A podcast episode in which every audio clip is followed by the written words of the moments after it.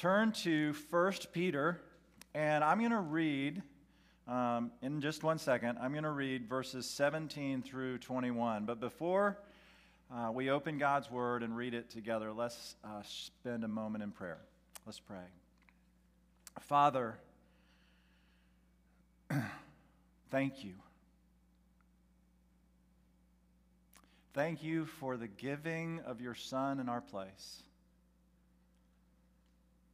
Jesus, in wide-eyed wonder, we look up to you and we say, hallelujah, thank you for the willingness that you had to save us at great cost to yourself. And Holy Spirit, we depend and rest upon your help. As we open your word this morning, help us to see Jesus in these words, and help us be encouraged together with all the saints with the glory and wonder of a salvation we've received by grace through faith in Christ plus nothing. And Father, we come this morning needing your word to be true in our lives, needing it because we have hearts that are broken and bodies that are ill and lives that are filled with distress, and minds that are so easily distracted, and we ask that you would help us glory in the wonder of the gospel in the next few minutes as we prepare to come to this table and feed afresh upon Jesus and with Jesus together. We pray in his name. Amen. 1 Peter chapter 1, I'm going to read verses 17 through 21. So if you address as Father the one who impartially judges according to each one's work, conduct yourselves in fear during the time of your stay on earth, knowing that you were not redeemed with perishable things, like silver or gold, from your futile way of life inherited from your fathers, but with the precious blood, as of a lamb unblemished and spotless, the blood of Christ. For he was foreknown before the foundation of the world, but has appeared in these last times for the sake of you who through him are believers in God, who raised him from the dead and gave him glory, so that your faith and hope are in God.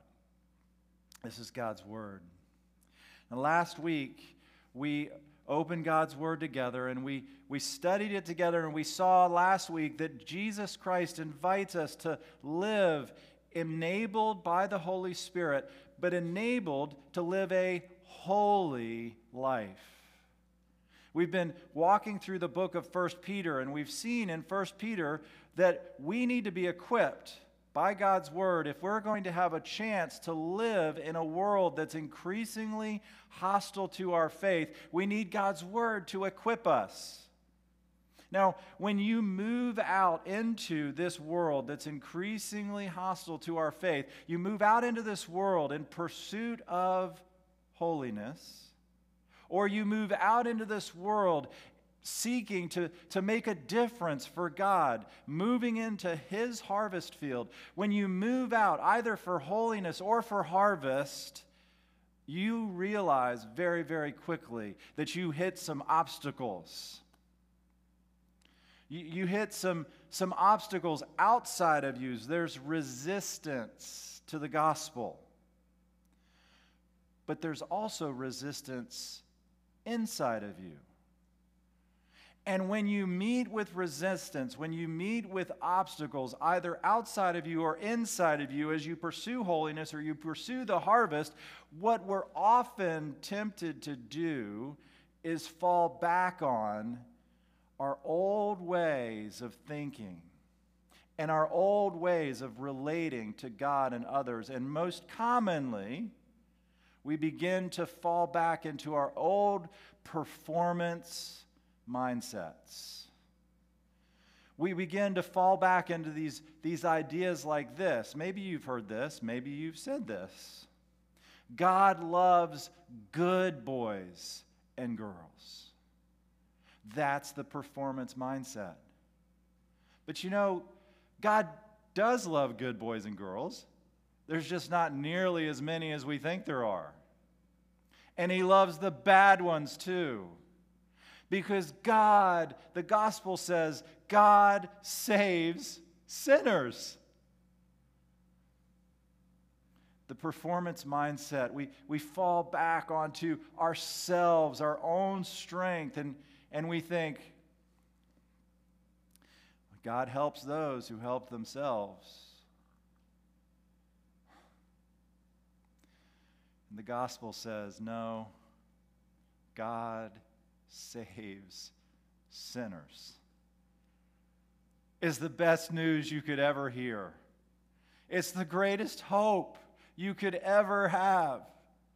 The gospel says that God saves sinners. How? What we're going to learn this morning is that you are redeemed by the precious blood of Jesus. The word redeemed means purchased, ransomed, set free. God looked at our condition, held captive by sin, unable to live lives that please Him, and He looked at our condition and He knew the only way that we could be set free was not by our performance,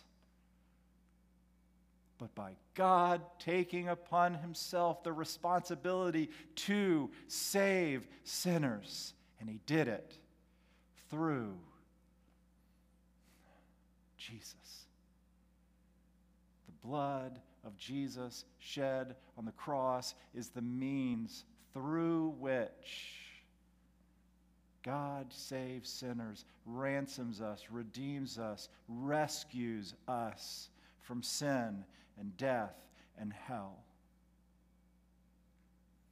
And I want to walk through these few verses in First Peter, and we're just going to unpack what it means to be ransomed, to be redeemed through the precious blood of Jesus, to be redeemed by the precious blood of Jesus. In verse 17, we're going to see that there is a status that we receive. Then in verses 18 and 19, we're going to see that there is a source of our redemption. And then in verses 20 and 21, we're going to see that there is a security to our redemption. There's a status. There's a source. There is a security. Verse 17. If you address as Father, that through the redemption made possible through the shedding of the blood of the Son of God, if you look upon Jesus for salvation as He's offered in the gospel, you receive a new status. Now, marketing people understand how important status is to us individual American people. We are rugged individuals, and we are competitive, and we want to have the highest possible status. And so marketers understand this. So they come to us and they say, if you fly enough or buy enough or stay enough, then we will confer upon you a special status. You can become platinum. You can become gold. You can become diamond. And when they run out of elements, then they start adding numbers to it. Double platinum, triple platinum. They understand that in our culture, we are hardwired to pursue status. And Jesus Christ offers you a status. He says, you are forgiven. The redemption that comes through my blood gives you the status not guilty. You are forgiven. In the courtroom of heaven, your guilt has been dealt with once and for all through the blood of Jesus. That's your status. Not only are you forgiven, you are declared righteous. But he goes even further than that.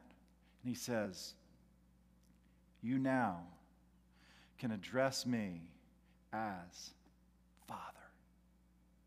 God, through the blood of the Son, makes it possible for all who put their trust in Him to be called children of God. No one has written better on this than J.I. Packer in his book, Knowing God. In a chapter on the adoption to sonship, he says this: if you want to judge how well a person understands Christianity, find out how much he makes of the thought of being God's child and having God as his Father. If this is not the thought that prompts and controls his worship and prayers and his whole outlook on life, it means that he does not understand Christianity very well. It took the Son of God sacrificing himself in your place for you and I to become children of God. He confers through his blood, he confers a new status upon us, the status of adopted children. It is a full, complete, unchangeable status of sons. You say, well, I'm a daughter. Yes. But you get the same privilege of calling God your Father. You don't receive a second-class status as a daughter. You receive an equal status as a son, even as a daughter. Do you see how radical that is? Do you see how beautiful that is? Do you see how precious that could be to your heart? And so J.I. Packer says we should wake up every day and we should remind ourselves of 6 truths. First, I am a child of God. Let's say that together. I am a child of God. God is my heavenly Father. Let's say that. God is my heavenly Father. Oh, heaven is my home. Let's say that. Heaven is my home. Today is one day closer. Today is one day nearer. Oh, Jesus. Jesus is my brother. Jesus is my brother. Every Christian is my brother too. Every Christian is my brother too. Well, next week, if you'll come back next week, we're going to open Scripture again, and we're going to see the importance of this one anothering family life within the church. It's so important. Come back next week. We're going to discover it more. But how precious is it that we start with an identity as children? And our identity as children is given to us by grace through faith in the Son of God who loved us and gave himself for us. It comes through grace. Now, what difference does it make? Let me ask you this. You have a son or a daughter, and it's 2:00 in the morning, and they come. You hear their feet pitter-patter, pitter-patter, running through the house. And they climb up in your bed, and they say, Daddy, Daddy, I need a drink of water. The only person in the world who can climb up in your bed at 2:00 in the morning and ask for a cup of water is a son or a daughter. And that is the access that you have to the Father through the Son, Jesus Christ. What difference does it make? It makes all the difference in the world. You have a new status. Let's look at the source. Verse 18 and 19, knowing that you were not redeemed with perishable things like silver or gold from your futile way of life, inherited from your forefathers, but with precious blood, as of a lamb unblemished and spotless, the blood of Christ. What is the source of our redemption? The source of our redemption is the love of the Father who gave his Son, and the willingness of the Son to take upon himself the full responsibility of saving a people for the Father, and the work of the Holy Spirit to take all that Jesus has done and apply it to our lives so that it becomes real and tangible. How is a person redeemed? By believing the gospel. The gospel is not God loves good boys and girls. The gospel is God saves sinners.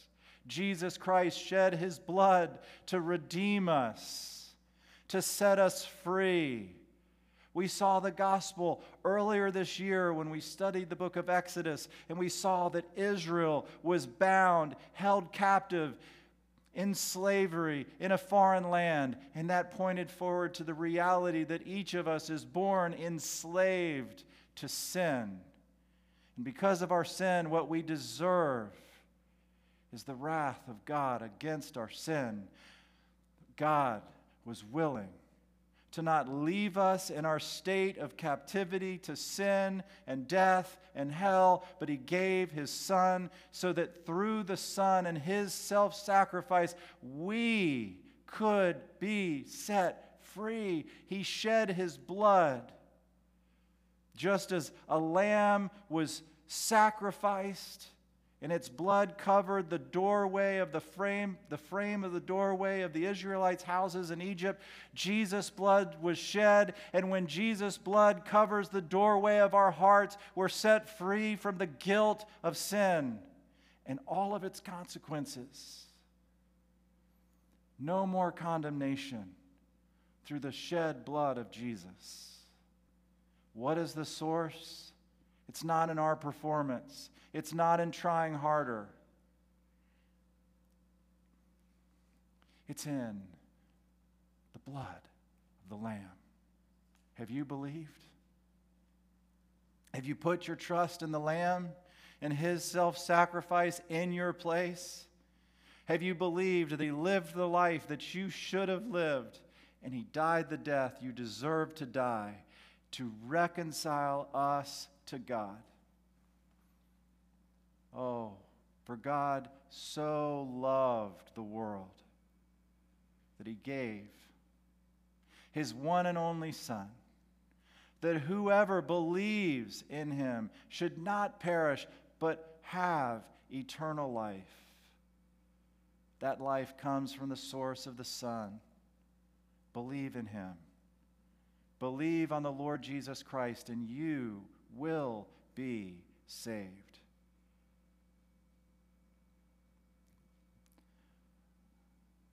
We've seen the status. We've seen the source. Now let's look at the security. Verse 20. For he was foreknown before the foundation of the world, but has appeared in these last times for the sake of you, who through him are believers in God, who raised him from the dead and gave him glory, so that your faith and hope are in God. There's your security. Your security is not in yourself. It's not in your performance. It's in God. Imagine a man is about to walk across International Golf Parkway, and he has his child in tow. He reaches down, and he takes the hand of that child, and off they go across IGP. First, all the child sees is Wendy's. He knows that at the end of this trip, there is a Frosty in his future. But pretty soon, he starts to see the cars. He starts to see how wide the road is. And he thinks, I want to go back to the other side. He starts to shrink back in fear. Or he says, I don't care what's between me and that Frosty. I'm going right now. And he starts to pull. What holds the child secure is not the strength and the wisdom of the child, but the Father's strong grip. Oh, Christian, have the Father's hand in yours, and when you want to shrink back, His strength will hold you securely. When you want to rush ahead, His grip will hold you securely in love. He's wiser than you are, and He's stronger than you are. Your faith and your hope are in God, not in yourself. That's the security. That's the security. And so many of us feel far from God, lost in shame and brokenness, wondering, where are you, God? When I was little, my family took me to Kmart. Maybe you don't know Kmart. Kmart was Walmart before Walmart came along and punched it in the face. Kmart to a little boy was huge. And somehow, during our visit to Kmart, I got separated from my family. And I was lost. Lost in Walmart. So what did I do? I hid. I hid. They had these circular displays they hung clothes on. And so I hid underneath, in the middle of all the clothes. And I hunkered down. And so many of us are hiding. We're hiding from our shame and our brokenness and our neediness. We're hiding. And God is offering us a place of security in the gospel. We're hiding behind masks of performance, or we're hiding behind masks, believing, pretending that maybe God's not quite as holy as what the Bible teaches He is. Or maybe I'm not quite as bad off as what the Bible teaches I am. Listen, no more pretending, no more performing. You know what got me out from underneath that display? You know why I'm not still sitting there today? Because I heard a voice come over the PA, and it said this: David, please come to customer service. Your party is waiting for you. I heard my name. Your faith and your hope are in God. Have you heard Him call out your name? Come out, come out, come out of your brokenness, come out of your shame, come out, come out, come out of pretending, come out, come out, come out of performing, and let your faith and your hope be in God. So there it is. Our status. We're sons. The source, the Son, gave Himself to redeem us. And the security, oh, you can't add anything to it. God will never love you more by anything you do, and He won't love you less by anything you have done. So now what? What do we do with this gospel? What do we do with this story of rescue? Here's one thing. We can exalt Jesus. We can exalt Jesus. Now, in verse 21, I read this: who through Him are believers in God, who raised Him from the dead and gave Him glory. Do you know what the Father's plan is for the world? The Father's plan for the world is that the Son would receive glory. And when we exalt Jesus, We are never closer to the heartbeat of the Father than when we are engaged in exalting, praising, honoring, glorifying, worshiping Jesus. Jesus is the show. Jesus is the deal. He is the biggest deal in all the universe, and when we get in line with that, when we exalt Jesus, we're never closer to the heartbeat of the Father. Now look at verse 17. If you address as Father, the one who impartially judges according to each one's work, conduct yourselves in fear during the time of your stay on earth. How do we exalt Jesus? We exalt Jesus by living a life in our conduct, in our normal day-to-day, everyday life of reverential wonder and awe of Jesus. Now, Paul Tripp wrote a book several years ago called Awe. It's so helpful. In it, he says this: the seedbed for a life of obedience is awe. When awe, you can put in exalt Jesus. When exalting Jesus, when awe of, sorry, let me just stick to the plan and read this. When awe of something other than God replaces awe of God, disobedience will replace obedience. A life of submission to God's will, plan, commands, and purposes flows out of the worship of the one who has given those commands. Obedience is being in such awe of God that you are blown away by His wisdom, power, love, and grace, which makes you willing to do whatever He says is right and best. I have found in my life that so many other things compete for the awe of my heart. I find myself afraid of so many other things. I find myself afraid of failure. I find myself afraid of people, their opinions. I find myself having a fear of missing out. I find myself having a fear that something bad is going to happen to my health or to my kids.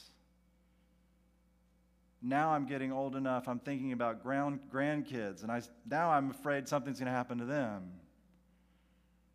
Am I the only one?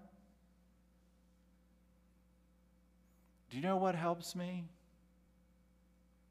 I need fear replacement therapy. I need fear replacement therapy every single day to see the glory and wonder of Jesus. In Matthew chapter 10,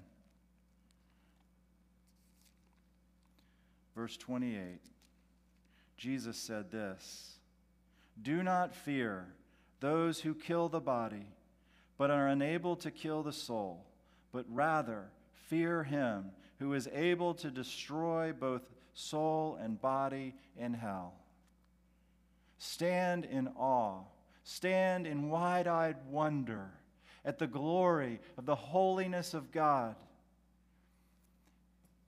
And then stand in awe of the one who was willing, through His blood shed on the cross, to come between us and the wrath of God.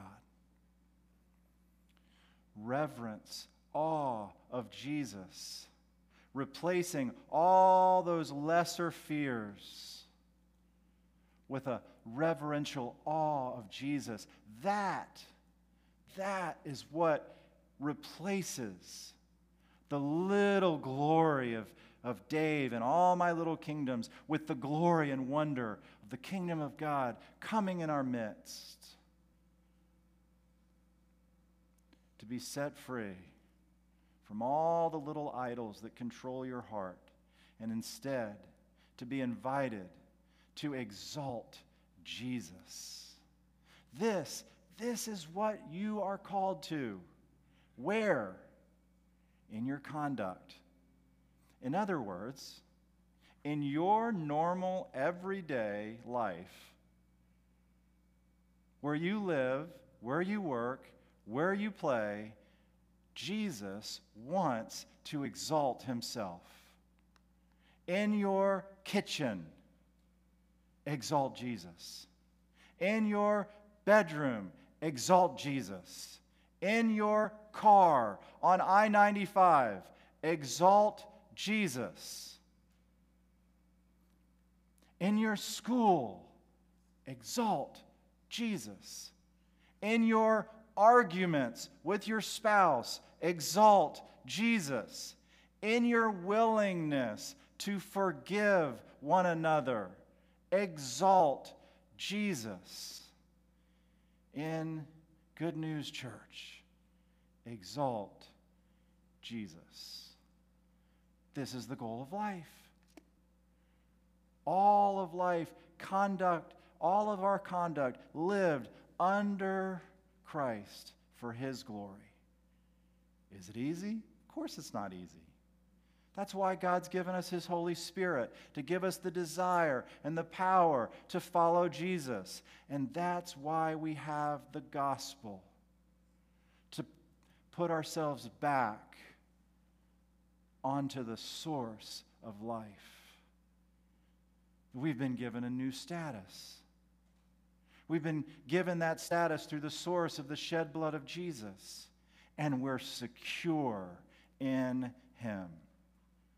Paul, the Apostle Paul, says it this way in 1 Corinthians chapter 6, verse 20. For you've been bought with a price. Therefore, glorify God in your body. Let's pray.